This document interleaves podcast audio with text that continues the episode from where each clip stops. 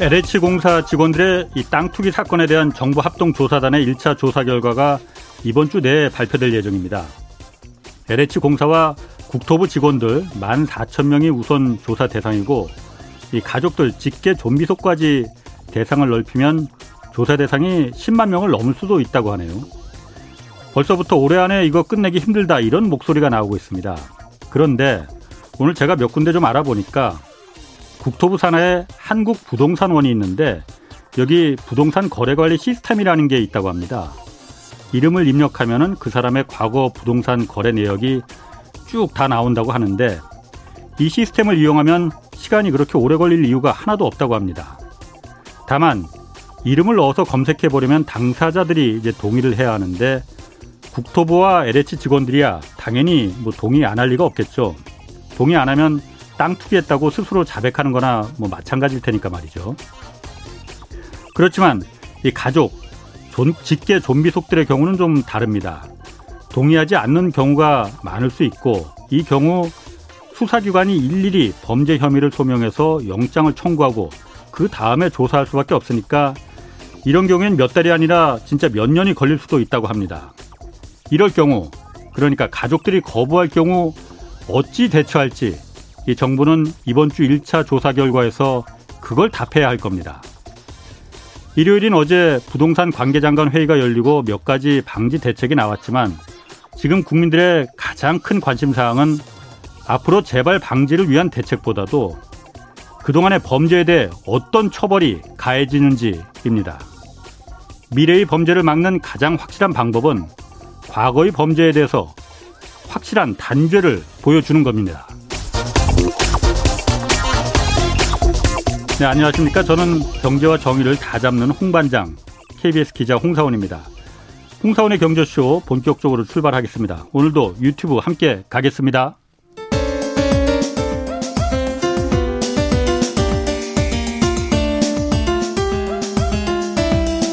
어려운 경제 이슈를 친절하게 풀어드립니다. 돈 되는 경제 정보를 발빠르게 전해드립니다. 예리하면서도 따뜻한 신사 이종우 이코노미스트의 원포인트 경제 레슨. 네. 국내외 경제 흐름 분석하고 실질적 투자 정보도 전해드리는 원포인트 경제 레슨 시간입니다. 이종우 센터장 나오셨습니다. 안녕하세요. 예, 안녕하십니까. 지난주 코스피 3천선이 잠깐 무너졌어요. 예. 오늘은 어. 완전히 종가 기준으로 무너졌습니다. 그래서 어. 오늘 종가는 2,996.1포인트로 지난주 말에 비해서 1% 정도 하락을 했습니다. 왜 이렇게 막 무너지는 거예요? 어, 일단 그, 어, 최근에 이렇게 많이 하락을 하고 있는 이유는 몇 가지를 볼 수 있는데요. 예. 금리가 계속해서 상승을 하고 있는 것이 이제 크게 그 좀 걸림돌이 되고 있다라고 볼 수가 있죠. 예. 미국 금리 특히 미국의 10년물 금리라고 하는 장기 금리가 올라가면서 우리나라 금리도 상당히 올라가는 형태가 됐고요. 예. 금리 상승이 시장 전체를 지배하면서 모든 그 초점이 금리로서 모여버리는 그런 음. 형태가 됐습니다. 그래서 이게 좀 역할을 했다라고 볼 수 있고요. 두 번째는 네. 이제 유동성의 힘이 떨어지고 있다라고 하는 부분들을 말씀드릴 수 있을 것 같습니다. 유동성이 나오면 주식시장에 모여드는 예, 자금이 예. 줄어든다는 예, 작년도서부터 해서 올해 초까지 주식시장을 끌고 왔던 가장 큰 힘은 역시 이제 돈의 힘이었거든요. 예. 유동성이 굉장히 많이 들어오면서 끌고 올리는 형태가 됐었는데 예. 최근에 금리가 상승한다라고 하는 거는 작년도에 저금리와 굉장히 많은 유동성을 공급했던 그런 그 상황 자체가 좀 마무리된다라는 얘기가 되잖아요. 예, 그렇죠. 그러니까 이제 유동성의 힘이 좀 떨어지면서 특히 우리나라 같은 경우에는 개인 투자자가 그동안에 이제 주식을 많이 매입을 해서 주가를 끌어올리는 역할을 했었는데 예. 개인 투자자들의 고객 예탁금이 제일 많이 갔을 때 1월 중에 74조까지 갔었는데요. 최근에 가장 이제 최신 데이터가 62조 정도입니다. 그러니까 12조 정도가 64조. 예, 예 74조에서 62조가 됐으니까 12조 정도가 줄어든 거죠. 이게 그 유동성 장세가 계속 되려면 돈이 계속해서 늘어나야만 되는데 예. 오히려 줄어들고 있으니까 거기에 따라서 뭐 시장이 좀 힘을 못 쓰는 형태가 됐고요. 예. 그다음에 이제 다음 질문에서 제가 자세히 말씀을 드리겠지만 연준에 대해서 굉장히 실망들을 많이 해가지고 음. 요게 또 최근에 역할을 했고 있고요. 그다음에 이제 마지막으로 보면 재료가 가시화됐다라고 하는 측면인데 재료가 가시화. 예, 예. 그러니까 미국의 아. 경기 부양 대책이 나온다.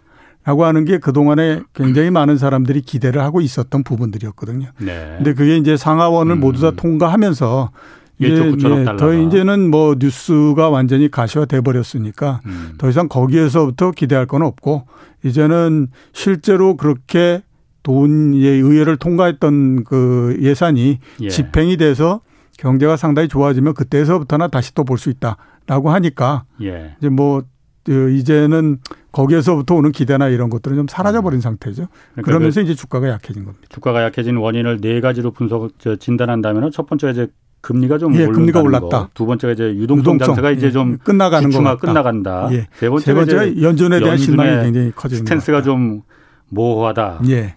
부분. 마지막으로 이제 그 1조 그, 9천억 달러라는 예, 예. 큰그 빅뉴스가 이미 다 실현이, 실현이 됐기 때문에 예. 그래서 이제 그저그 주식 시장이 이렇게 힘을 잃고 좀 고꾸라진다라고 이제 판단하시는 거군요. 예, 첫 번째 그렇죠. 그러면은 국채 금리 아까 첫 번째 이유로 말씀하셨는데 그 1.5%까지 올라갔단 말이에요. 예, 미국 예, 그렇죠. 10년물 만기가 예, 작년 어, 올해 초까지만 해도 이게 1%도 안 됐잖아요. 예, 올해 초까지 한 0.9%로 왔다 갔다 했었죠. 그럼 앞으로는 어떻게 될 것 같습니까? 이게 미국 금리가 예. 10년물 금리라는 게 어쨌든 예. 중요한 의미라는 게 이게 실질적인 시장 금리를 지표로서 작용하고 그렇죠. 있는 거잖아요. 예, 예, 예. 앞으로도 계속 올라갑니까? 그러면? 예, 당분간은 좀 올라갈 거라고 어, 생각들을 하고 있습니다. 그래서 대체적으로 지금 예상이 2%는 넘어가지 않겠느냐라고 하는 전망들이 있고요.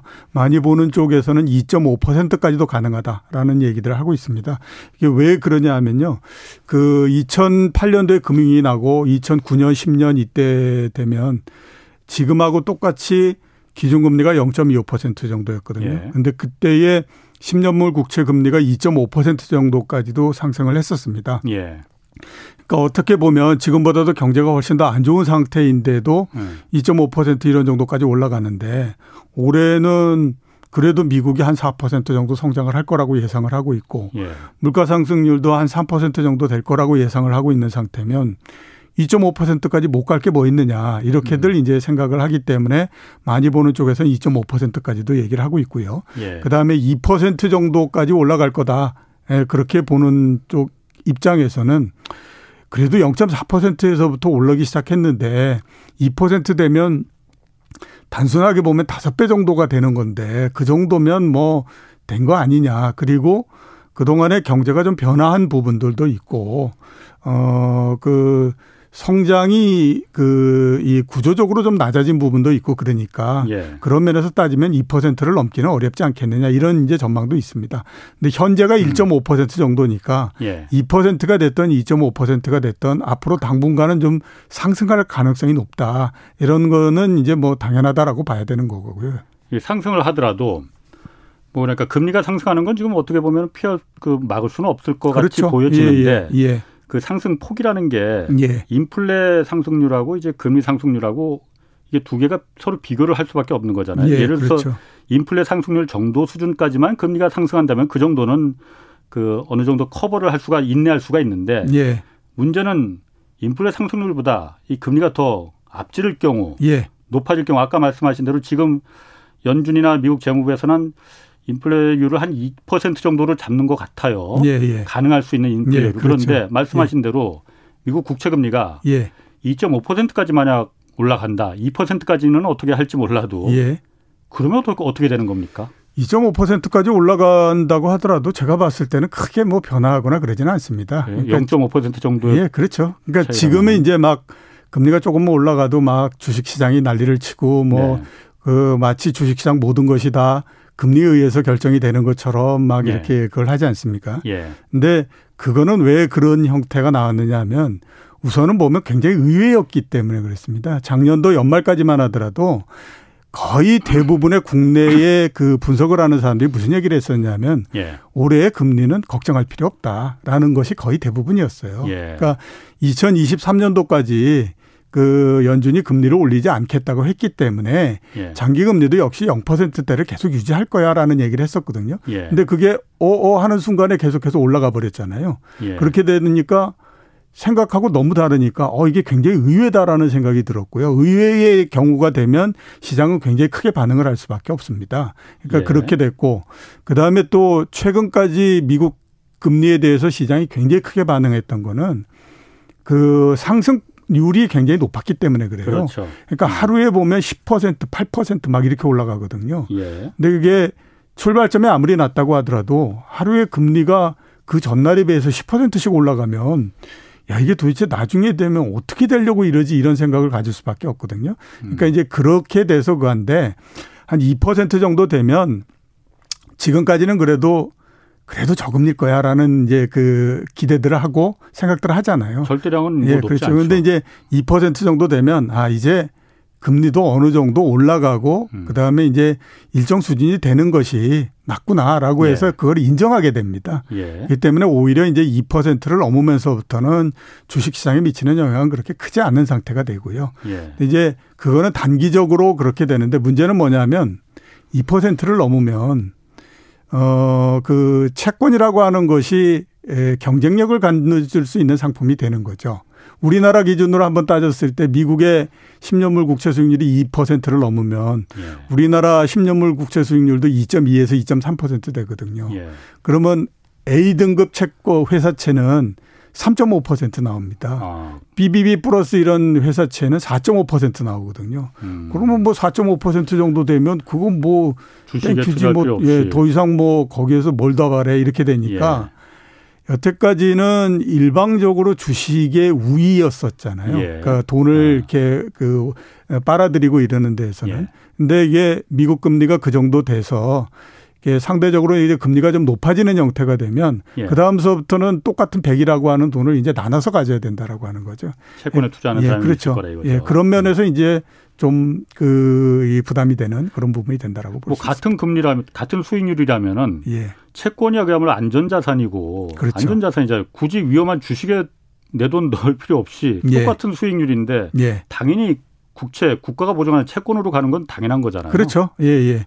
그렇군요. 그렇기 때문에 주식이라고 아. 하는 것이 예. 그 채권 수익률에다가 플러스 알파인데 알파는 예. 뭐냐면 리스크 프리미엄이라고 그러거든요. 예. 내가 주식이라고 하는 거를 사면 내가 1년 동안 얼마만큼의 수익을 얻을 수 있을지에 대해서 알 수가 없잖아요. 네. 그러니까 그만큼 플러스 되는 그 수익을 더 줘야 된다라고 하는 거거든요. 그렇군요. 네, 그러니까 그 채권이 어느 정도 아. 어 이게 경쟁력을 갖는다라고 봐야 되죠. 제가 그 미국 금리 지금 이렇게 오르락 내리락 하는 게 좀 또 한 가지 제가 이해를 못하는 것 중에 하나가 아까도 잠깐 말씀하셨는데 미국 연준이나 이제 제롬 파월이나 재무부나 네. 똑같이 입장은 한결 같았단 말이에요. 제가 예, 그렇죠. 계속 받아들이기는 예.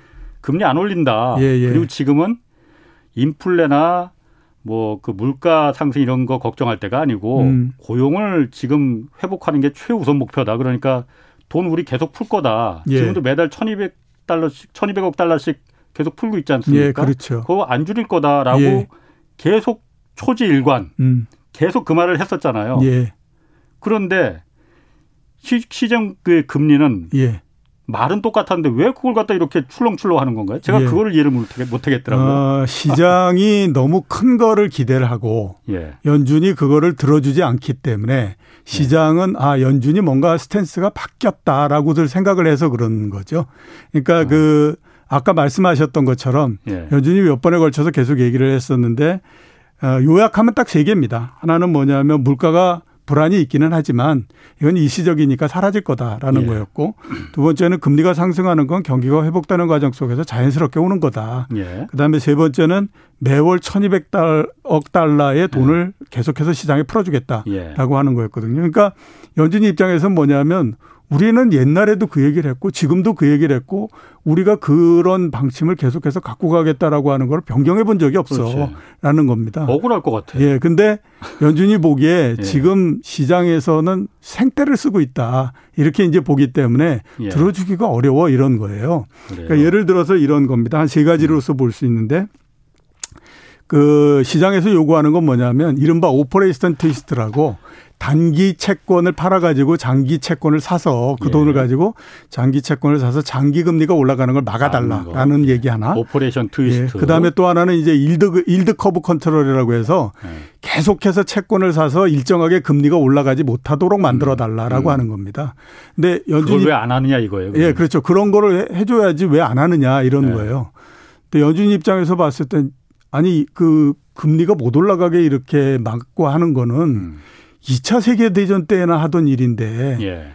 지금이 과연 그런 상황이냐? 아. 그런 지금 그 우리가 해놨고 했던 그 정책만도 너무 세서 예. 지금은 오히려 그 정책조차를 걷어들여야 될 때인데 거기에서 더 나가서 2차 세계대전 때 썼던 정책을 음. 해달라고 얘기를 하면 우리 도대체 어떻게 하라는 얘기냐. 아. 이렇게 이제 되는 거죠.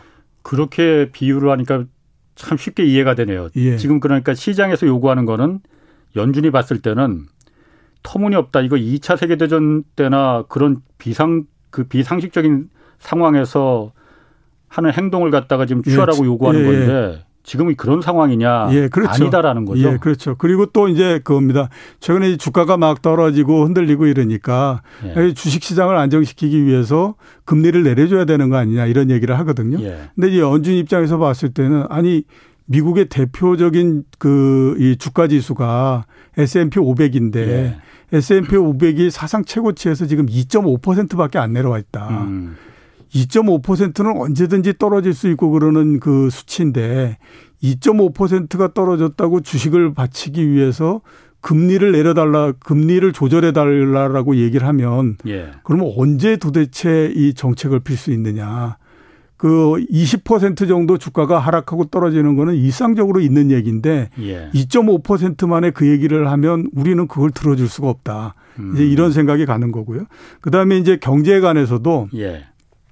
올해 4% 정도 성장을 할 거라고 예상하는데 4% 성장이면 작년도에 낮았다고 하더라도 평균적으로 봤을 때 미국에서 한 2% 정도의 성장을 하고 있는 건데 작년도하고 올해에 예. 그리고 이제 어, 미국이 그왜 잠재 성장률이라고 얘기하지 않습니까? 지금 있는 음. 재원을 투입했을 때 얼마만큼 성장할 수 있느냐. 그게 네. 한2% 정도 되거든요. 예. 그러면 2% 정도 성장을 할 수 있는 나라에서 세상에 지금도 월별로 1200억 달러씩의 돈을 풀어주고 있는 상태인데 양적 완화라고 하는 것은 일본의 경우를 보는 것처럼 모든 정책이 안 먹힐 때 비상적으로 쓰는 건데 그 예. 비상적인 상황을 이렇게 경제가 괜찮은 상황에서도 쓰고 있는 상태인데 음, 음. 그런데 여기에서 더 무슨 정책을 핀다라고 그 요구 펴달라고 요구하는 음. 것 자체가 이게 말이 안 되지 않느냐 이런 생각을 갖는 거죠. 그러니까 예. 연준 입장에서 봤을 때는 시장이 생떼를 쓰고 있다라고 얘기를 하는 거고 예. 시장 입장에서 봤을 때는 아니 여태까지는 그렇게 우호적이다가 왜 갑자기 이러는 거야 이러면서 이제 덤비는 거죠. 그렇게 되다 음. 보니까 둘 사이에 계속 불협화음이 나는 것 같고 음.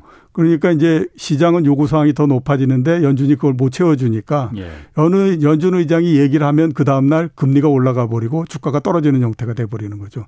그러면서 음. 연준 입장에서는 무슨 얘기를 하기가 겁날 정도로 아, 아. 계속해서 체면을 구겨버리는 형태고 이렇게 돼서 지금 그런 거죠. 뭐 지금 말씀 들어보니까 연준 입장에서는 굉장히 억울할 것 같아. 예, 그렇죠. 예. 예.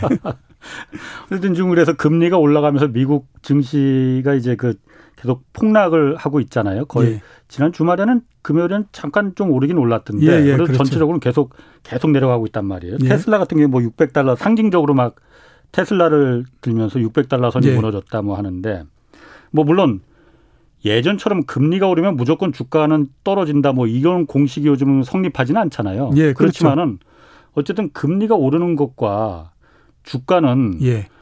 상관관계가 있기 때문에 지금 시장에서도 불만이 있고 금리가 오르는 걸 왜 연준이 방어하지 않느냐. 예. 연준은 물론 억울하다고 생각할지 몰라도 예. 이런 얘기가 그래서 나오는 것 같거든요. 예, 그렇죠. 어, 상관관계가 아무래도 없지는 예? 않겠죠. 예, 상관관계가 없지 않죠. 어. 뭐 주식 그 금리라고 하는 거는 어, 몇 가지의 역할을 할 텐데 예. 일단 금리가 어떻게 되느냐에 따라서 아까 말씀드렸던 것처럼 주식으로 자금이 가느냐 채권으로 자금이 가느냐 이런 형태가 되잖아요. 예. 또 하나는 기업들이라고 기업이라고 하는 것이 아무리 좋은 물론 아주 좋은 기업들 같은 경우에는 금융 상품에 자기네 돈을 투자하고 있는 게 저 그 대출을 받은 것보다도 많기도 하지만 그런 기업들은 몇 개나 되겠습니까? 거의 예. 대부분이 다 부채를 일으키고 이렇게 하기 때문에 금리에 따라서 비용이 상당히 많이 들어가느냐 안 들어가느냐 하는 것이 결정되잖아요. 예. 그러니까 이제 금리하고 주식은 당연히 굉장히 크게 영향 그 관계를 맺을 수밖에 없는데 그냥 우리가 교과서적으로 왜 그 경제학으로 경제학에서 그런 용어 많이 하지, 많이 하지 않습니까?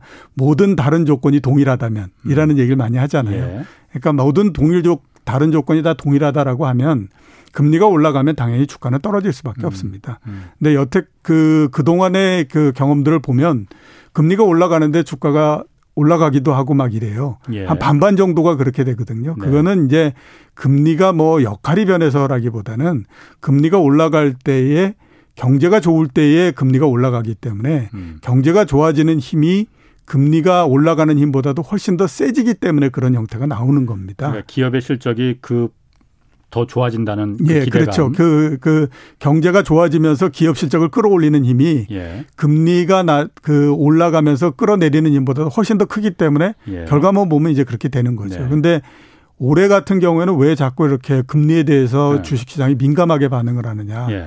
작년도에 너무 크게 일을 벌려놨기 때문에 그렇죠. 작년도에 어, 연준이 3개월 사이, 그 5개월 사이에 3조 달러의 돈을 풀었거든요. 그 다음에 15일 만에 기준금리를 1.5%막 이렇게 내렸어요. 네, 그러니까.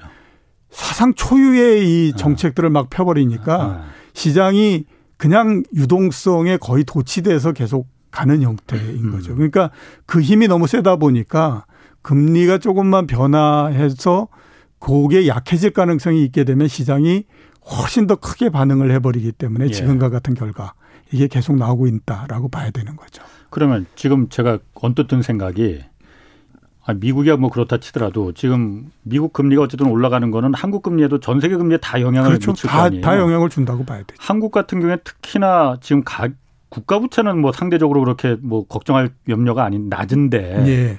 가계 부채가 그야말로 전 세계 거의 1등일 정도로 심각하단 말이에요. 예.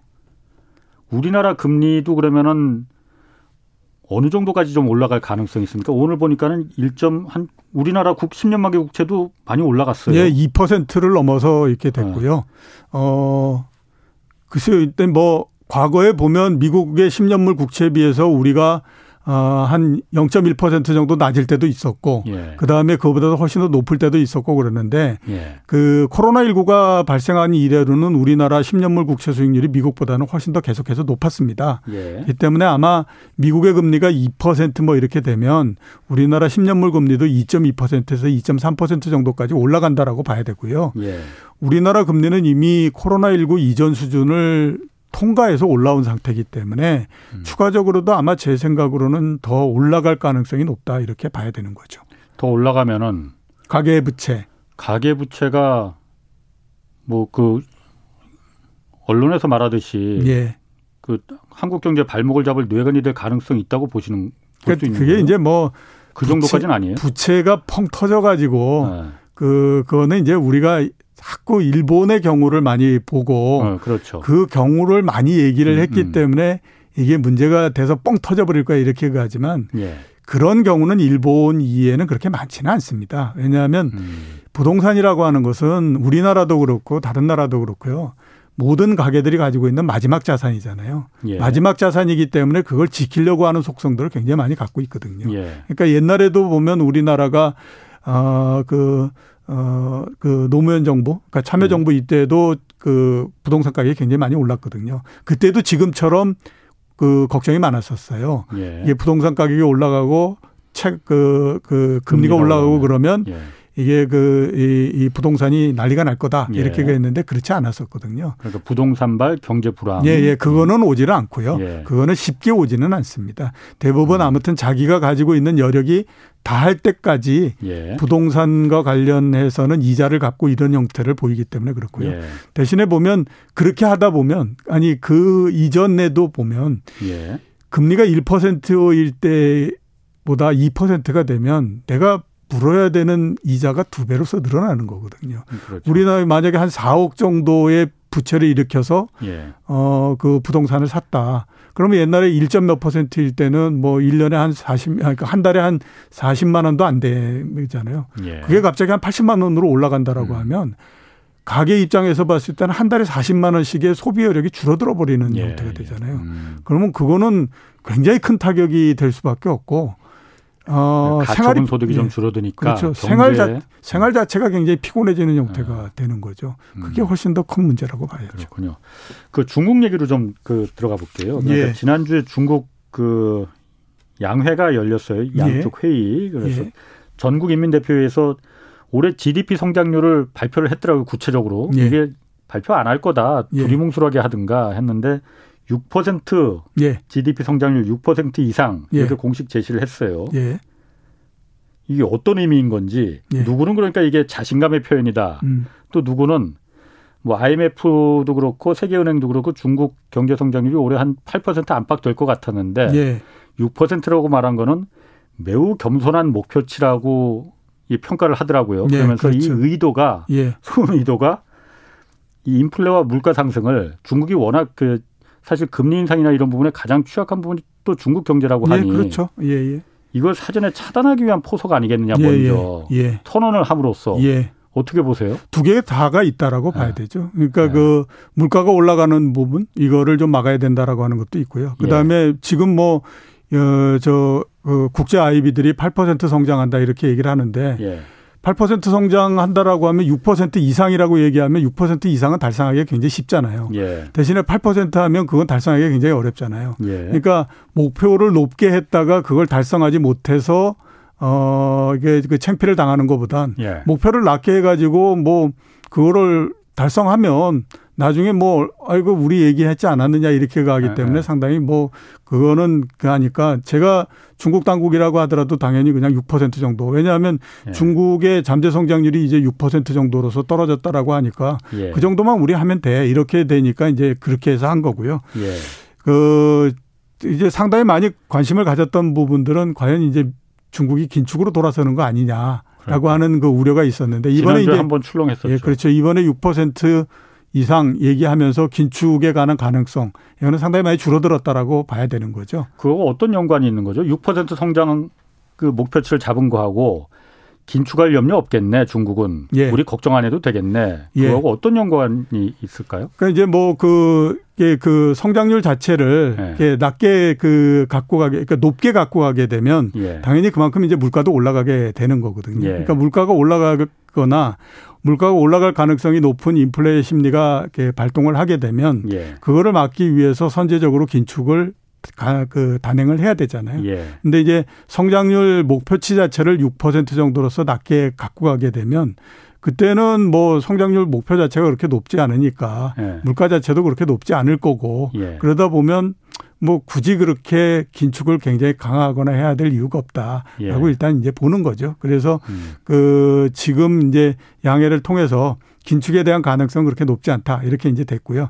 예. 그리고 과거 일단 그 이전에도 보면 예. 중국이 긴축으로 돌아설 가능성은 그렇게 사실상 그렇게 높지는 않았었습니다. 음. 왜 그러냐면 우선 미국이나 이런 데하고 다르게 중국은 작년도에 코로나 19가 발생하고 난 다음에도 완화 정책을 그렇게 강하게 쓰거나 그러지 않았었어요. 예. 그러니까 그 어, 대출 우대 금리라고 해서 그게 그 중국에서 은행들이 가지고 있는 대표 금리 정도로 볼 수 있거든요. 예. 금융위기 때에 2.2% 정도로 인하했었습니다. 예. 근데 작년도에 0.3%밖에 인하를 안 했어요.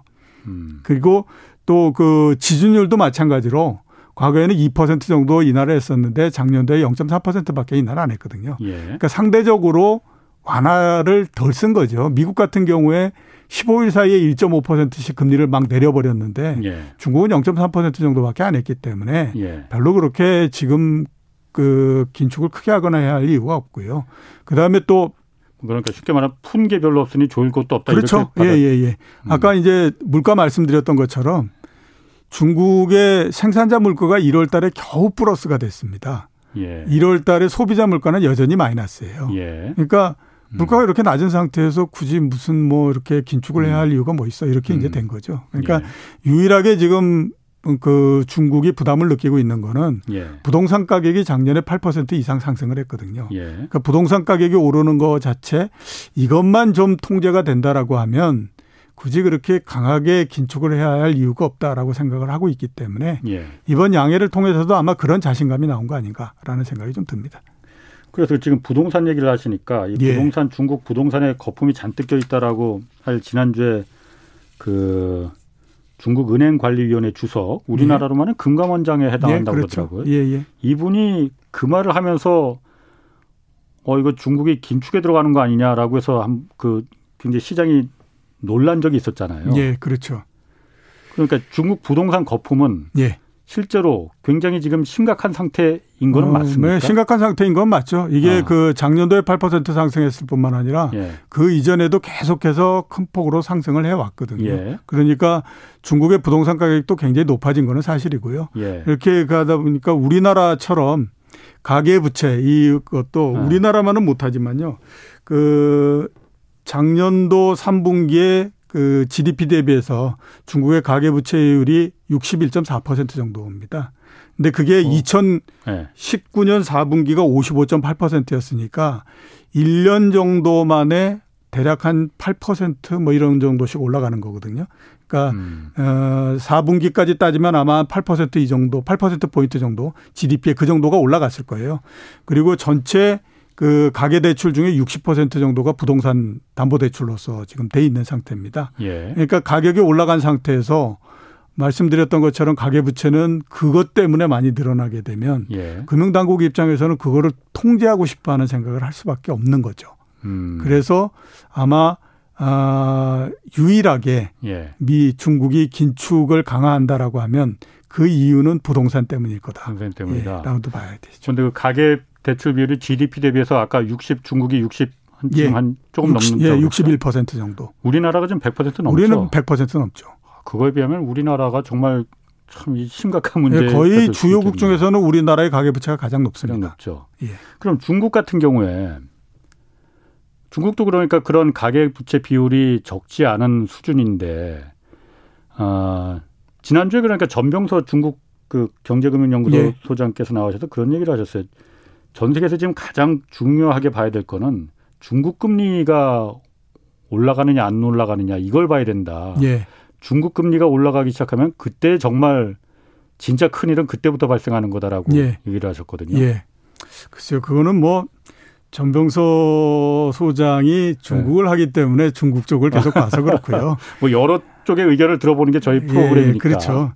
그 세계에서 네. 그래도 지금까지는 예. 가장 중요한 금리는 미국의 10년물 국채 금리라고 봐야 되죠. 왜냐하면 예. 우선 미국의 경제 규모가 가장 크고요. 예. 금융시장에서 중국의 채권을 가지고 있는 곳이 몇 군데나 되겠습니까? 그 그 규모가 그렇게 크지 않거든요. 음. 근데 미국의 10년물 국채를 포함한 미국의 국채는 주요한 나라들한테 모두 다 가 있는 상태고요. 예. 그다음에 전 세계의 금리가 어떤 수준이 되느냐 하는 것들을 다 그 미국 금리에 연동돼서 움직이는 형태가 되는 거거든요. 예. 그러니까 당연히 그 미국 그 금리가 가장 중요하고요. 그건 음. 똑같습니다.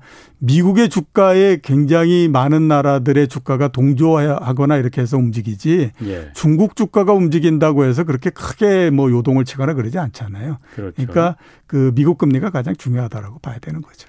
이런 부분은 좀 어떻게 봐야 될까요? 그러니까 중국 같은 경우에 많은 회사들이 예.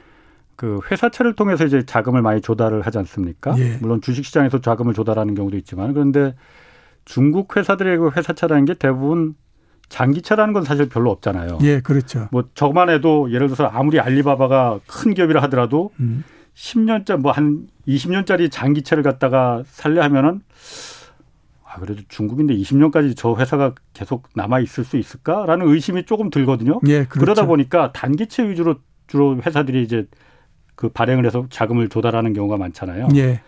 그러다 보니까 금리에 굉장히 더 취약할 수밖에 없다라는 예. 부분이 예. 그래서 일각에선 그런 얘기들도 하더라고요. 예. 미국이 예. 지금 행정부가 바뀌었지 않습니까? 예. 그러면서 아, 중국의 그 오히려 트럼프보다도 조금 더 세련되게 그 강경한 정책을 음. 쓸 가능성이 큰데 예. 그러면은 가장 효과적인 방법이 뭐 이거는 좀그 그러니까 정설은 아니고 그렇게 말하는 사람도 있습니다.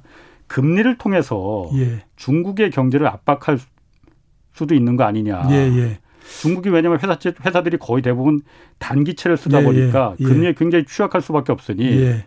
중국을 견제할 수 있는 수단이 금리를 갖고 들어갈 수 있는 거 아니냐라는 얘기들도 네, 하더라고요. 중국의 네. 국채는 최근에 뭐 몇 년 동안에 걸쳐서 외국인 투자자들이 어느 정도 투자라고 했지만 예. 중국의 회사채를 투자한 나라는 그렇게 많지 않습니다. 예. 그러니까 중국의 회사채는 중국 내에서 거래되는 것이 거의 대부분이거든요. 그렇군요. 그러니까 그 얘기는 뭐냐면 음. 중국 그 기업들이 뭐 그 도산이 되고 한다고 하더라도 그게 내부적인 문제가 되는 거고요. 그 다음에 음. 채권을 갖고 있지 않기 때문에 예. 중국의 그 단기채를 가지고 회사채를 가지고 뭔가를 컨트롤하고 한다라는 거는 수단이 없는 형태잖아요. 그런가요? 그러니까 그게 음. 어, 성립이 되기가 굉장히 좀 어려운 거라고 그렇군요. 봐야 되는 거죠. 알겠습니다. 예. 자, 그 국내로 좀 돌아와서 예.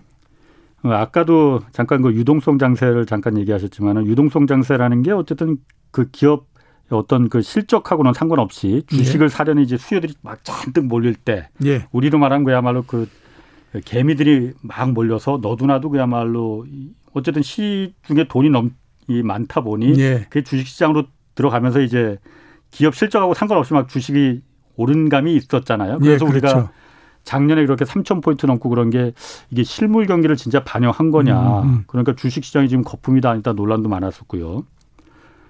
이 유동성 장세가 아, 아까 잠깐 좀 얘기를 하셨지만 유동성 장, 그, 그 예탁 수요가 많이 줄어들었다고. 예. 앞으로는 어떨 것 같습니까? 일단은 제가 봤을 때 유동성 장세는 어느 정도는 이제 그 마무리가 됐다. 되고 예. 있거나 이미 됐거나 했다라고 보는 것이 맞죠. 왜? 이유는 어, 뭐라고 보시나요? 유동성 장세가 계속 진행이 되기 위해서는 자금이 예. 계속해서 시장으로서 들어와야 되거든요. 예. 그 얘기는 뭐냐면 이제 시장이 막 올라갈 때에는 사람들의 관심이 굉장히 커지기 때문에 계속해서 이제 들어올 수가 있는데 예.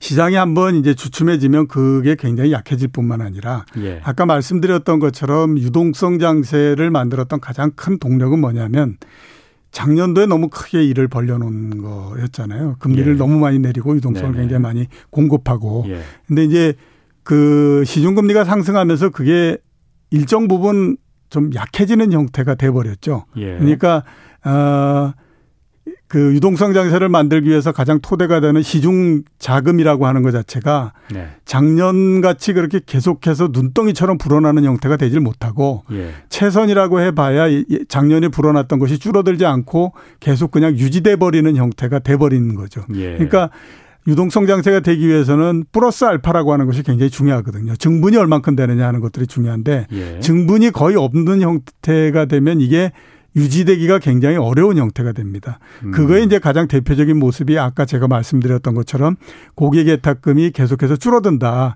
이거는 오히려 늘어나야지만 계속해서 이제 그 이 유동성 장세가 유지가 될 수 있는 건데 그게 안 되기 때문에 이렇게 되는 거거든요. 그렇구나. 그래서 이제는 자금이라고 하는 것의 성격 자체가 주식 시장에 미치는 영향이나 이게 작년하고는 상당히 많이 달라지는 형태가 됩니다. 작년도에는 돈이 주가를 끌어올리는 역할을 했는데 이제는 돈의 수위도 줄어들 뿐만 아니라 이게 이제 그 돈을 모을 수 있는 매개체가 되는 금리가 조금씩 많이 올라가다 보니까 돈이 그렇게 크게 늘어나지 않는 형태가 돼버리는 거거든요. 음. 그러면 이제서부터 돈의 역할은 어떻게 되느냐? 주가를 끌어올리는 역할이 하는 게 아니라 주가가 떨어지지 않게 방어해 주는 역할 정도만 음. 하는 예. 거죠. 그러니까 아. 작년도에는 막 이걸 가지고 끄집어 올렸는데 이제는 뭐 3천이면 3천, 얼마면 얼마 이런 정도 해가지고 여기에서 더 떨어지지 않게 그냥 막아나가는 쪽만의 역할을 계속 하는 거예요. 그러니까 그런 면에서 보면 이게 유동성 장세가 이제는 거의 끝 무렵에 이제 음. 도달한 것 같다라는 생각이 들고 그 다음에 이제 그 유동성 장세가 거의 끝 무렵에 도달했기 때문에 이게 이러다가 또 다시 재현돼 가지고 주가가 이제 올라가니까 또 돈이 막 음. 들어와서 막 고객의 특금이 한 90조 뭐 이렇게 되고 올라가고 이러는 거는 쉽지가 않을 것 같다 그렇군요. 이렇게 봐야 되는 거죠. 뭐 지금 댓글에 보니까 아까 말한 거에 뭐 중국채, 중국 회사채, 외국 자본도 많이 들어와 있어요. 뭐 이렇게 댓글들이 예, 그러니까 많이는 어. 느 정도는 들어왔는데요. 예. 그게 문제를 예, 영향을 문제를 영, 야기시킬 정도로 큰 액수는 아니라는 알겠습니다. 거죠. S님이 센터장님 예전에 경제쇼에서 미국 증시에 비해서 저평가된 중국 증시가 본토 증시 300, 3,700을 넘어서면 5천에서 6천까지 간다고 하셨는데 예. 중국 증시가 그렇게 간다면 우리나라 비롯해서 다른 나라 증시에 미치는 영향은 어떨까요? 중국 주식 시장이 최근에 우리나라 시장이 예. 그런 얘기들 많이 합니다. 아침 9시서부터 시작해서 10시 반 11시까지는 미국 시장에 따라서 움직이고 음. 11시를 넘으면서부터 중국 시장에 따라서 움직인다 이런 얘기를 하거든요. 예. 근데 그건 이제 아마 일시적인 형태일 걸로 보이고요. 예. 중국 시장은 아직 시장의 규모도 크지 않고요.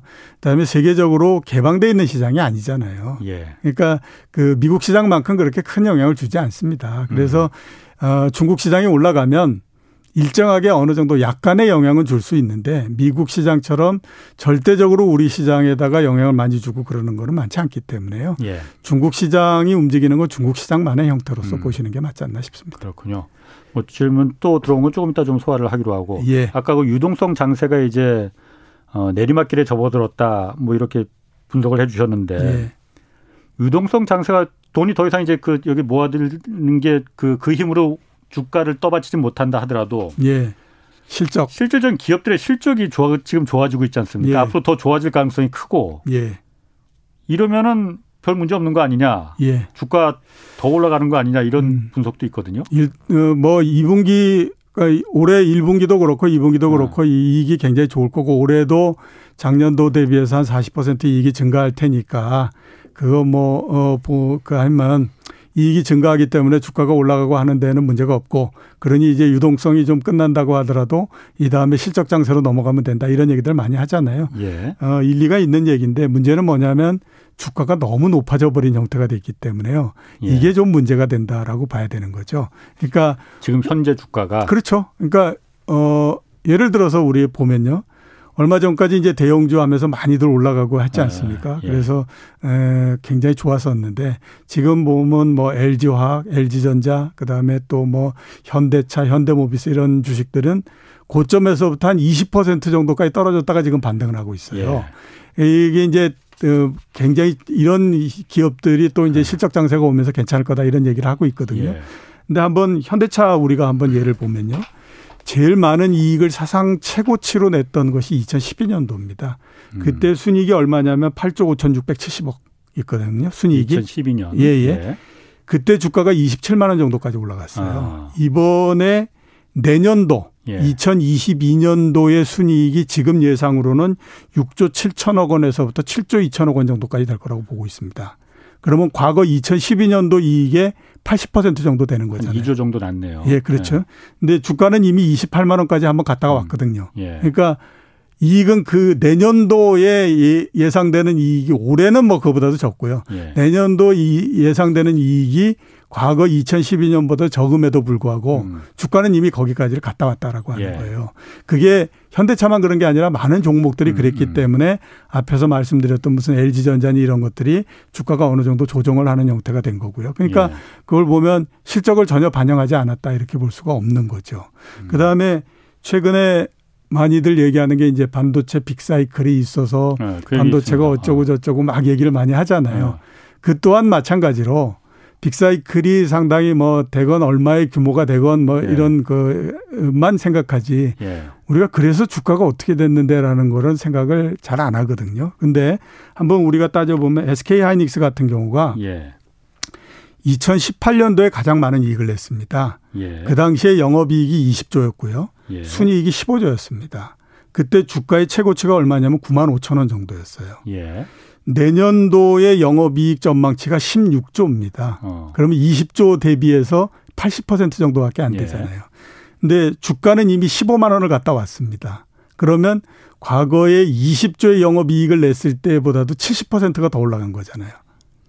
뭐 수치상으로는 그렇습니다. 예, 그렇죠. 아, 예. 근데 이익은 내년도까지 따진다고 하더라도 80%밖에 안 되잖아요. 예. 그러니까 과거에 비해서 적은 이익인데도 불구하고 주가는 훨씬 더 높아져 버리는 형태가 됐지 않습니까? 예, 예. 그러니까 네. 그 그거를 보면 야 그러면 지금까지 주가가 움직인 데에 과연 실적에 대한 기대나 전망이 없었겠냐 이런 네. 생각이 들 수밖에 네. 없죠. 그렇죠. 그러니까 그거는 어느 정도는 실적을 뭐 상당히 반영했다. 예. 뭐 아주 나쁘게 생각하면 내년도 실적까지도 다 한 번 했어. 어. 이렇게 이제 보는 거잖아요. 예. 그러면 앞으로 진짜 실적에 의해서 주식시장이 계속 올라가고 하려면 지금 우리가 생각하는 것보다 훨씬 더 좋은 실적이 나와야 됩니다.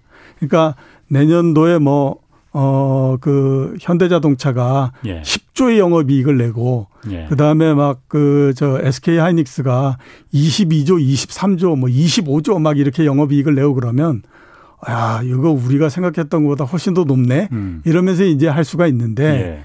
그게 아니고 지금 시장에서 예상하는 정도만의 이익을 낸다라고 하면 예. 그거는 이미 어 주가가 어느 정도는 반영을. 그 수준까지를 다 해봤기 때문에 예. 여기에서 과연 크게 그거를 가지고 움직일 수 있을까라는 어. 생각이 드는 거죠. 그 얘기는 바꿔서 말씀드리면 유동성 장세가 끝나고 이제 올해의 실적이 한 40% 정도 증가할 거니까 그걸 가지고 주가가 올라갈 거야라고 예. 얘기를 하지만 예. 유동성 장세 과정 속에서 워낙 주가가 많이, 많이 올라가 버린 형태가 돼 버렸기 예. 때문에 그 부분이 실적이 올라간다고 하더라도 어느 정도 더 역할을 해줄 것이냐. 예. 하는 거에 대해서는 상당히 좀 의문이 되는 거죠. 그래서 시장에서 하나의 논리를 개발한 게 예. 이제 우리나라 주식 시장에 대한 재평가가 이루어졌고 그래서 옛날에 만약에 아, 이익 대비해서 주가가 10배 정도를 받았다라고 하면 이제 우리나라는 15배를 받는 시장이 됐어. 이런 얘기를 하잖아요. 예. 근데 그렇게 됐다라고 하는 증거가 어디 있어? 이거 하게 되면 그 다음에는 이제 어좀 논리가 궁색해져 버리는 형태가 되는 거죠. 그래서 아. 실적이 올해에 틀림없이 어느 정도 상당폭 증가할 거라고 저도 보고 있는데요. 실적이 증가하지만 그래서 주가가 그만큼 더 올라갈 거냐 여기에서 그거는 회의적이라 이거죠. 네, 그거는 좀 쉽지 어. 않을 걸 이런 생각. 제가 지금 여기서 이 경제실 진행을 하면서 이, 이 전문가들 여러분들 패널을 이렇게 들어보지 않습니까? 그럼 예. 이 센터장님도 지난번에도 그러니까 어, 주가가 이제 내려갈 가능성에 더 이제 좀 방점을 찍으셨잖아요. 예, 예, 예, 그런데 그렇죠. 또 올라갈 거라고 방점을 두는 분들도 많이 계시단 말이에요. 예, 그런데 그렇습니다. 아 그쪽 분들 논리도 굉장히 탄탄합니다. 예, 그렇죠. 아, 언제 한번 제가 두 분들 한번 모시고 예, 싶, 예. 두 분들 한번 모시고 싶어. 그래서 예, 예.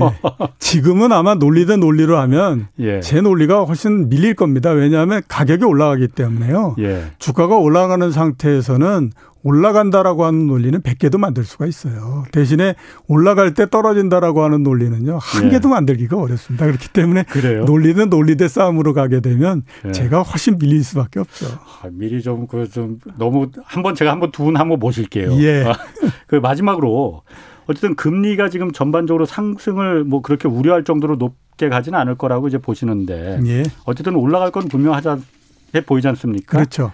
이런 때 어떤 포트폴리오를 좀 세워야 될 거냐. 예.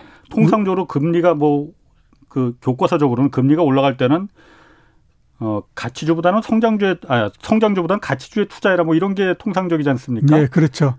좀 어떻게 좀 포트폴리오를 어, 작성해야 될까요? 일단은 아무튼 전체적인 자산 포트폴리오에서 네. 채권의 비중을 어느 정도 높일 가능성이 높일 필요가 있죠. 이제 뭐 어, triple B plus 이런 회사채는 뭐 4% 훨씬 넘는 금리가 나올 수 있으니까 예. 뭐그 정도면 뭐 어렵 나쁘지 않으니까요. 예. 그다음에 이제 주식과 관련해서는 금리 관련주들이 좋습니다. 그러니까 은행 그다음에 아. 보험 이런 것뿐만 아니라 최근에 이제 어, 인플레이션 가능성이 높으니까 인플레 관련해서 원자재 뭐 관련한 주식 이런 것들이 올라가거든요. 그러니까 이제 그런 것들이 낮고요. 음. 그 다음에 시장이 한 번 정도 정리가 되면 그 다음에는 제가 봤을 때 아예 다른 개념. 그러니까 대형주가 올라갔으면 시장이 음. 한번 정리되면 중소형주 올라가고 이런 형태로서 완전히 개념이 달라지기 때문에요.